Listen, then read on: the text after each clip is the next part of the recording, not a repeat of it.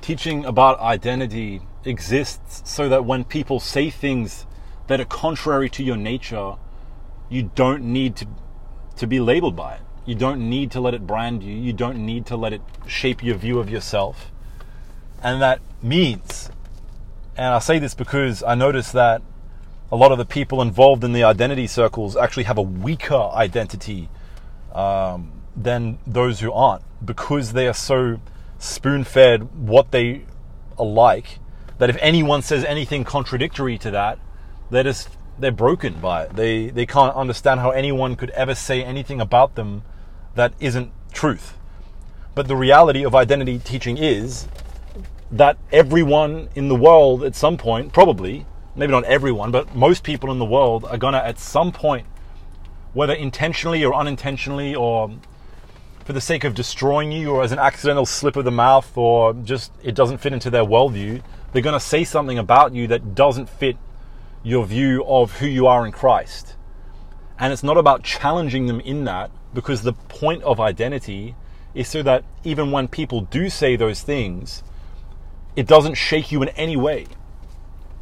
And one of the biggest fallacies with the identity movement is that people have their identity locked into having a good identity. Their identity is in having a good identity. Their identity is in being a Christian. And even that is is wrong. You can't, your identity can't be in anything, nothing but Jesus. And not even not even the, the leaders and the most Christ-like people around you and their opinion of you and the things they say about you, that will never change who you are. Whether they say everything nice about you or whether they say everything bad about you, it is totally irrelevant. You never change. Your identity is totally unchangeable, and it doesn't matter if the whole world agrees with that or if the whole world disagrees with that. That's the way it is. I feel like a lot of people uh, are babies, you know, like we've just, we've...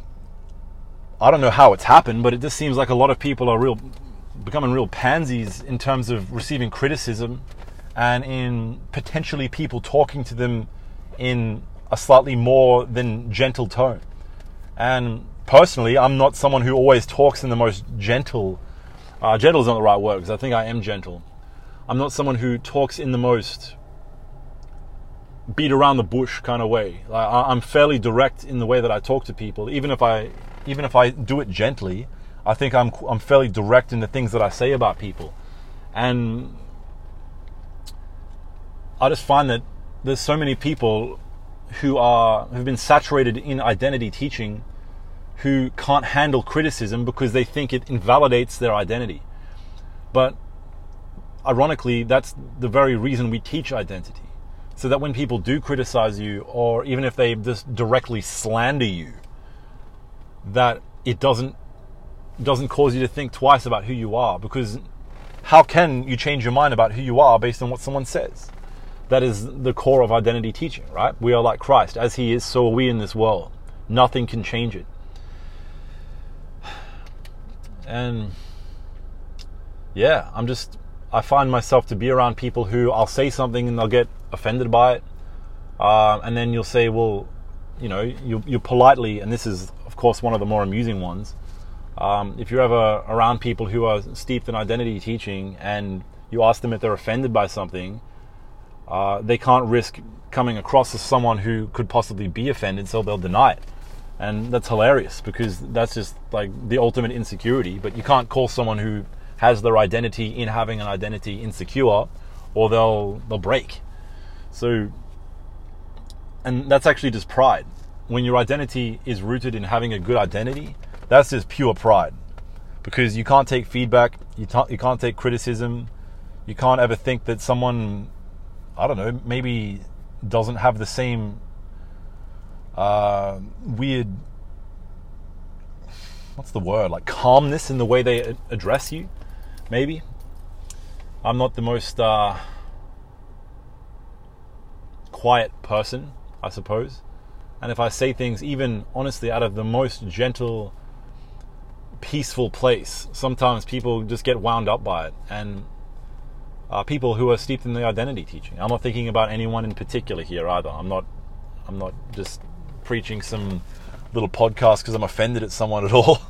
Not at all. In fact, I can't even think of anyone particular who's um who's done it recently, but I've just noticed a trend over the past few years that it tends to be the case. Um, it's bizarre.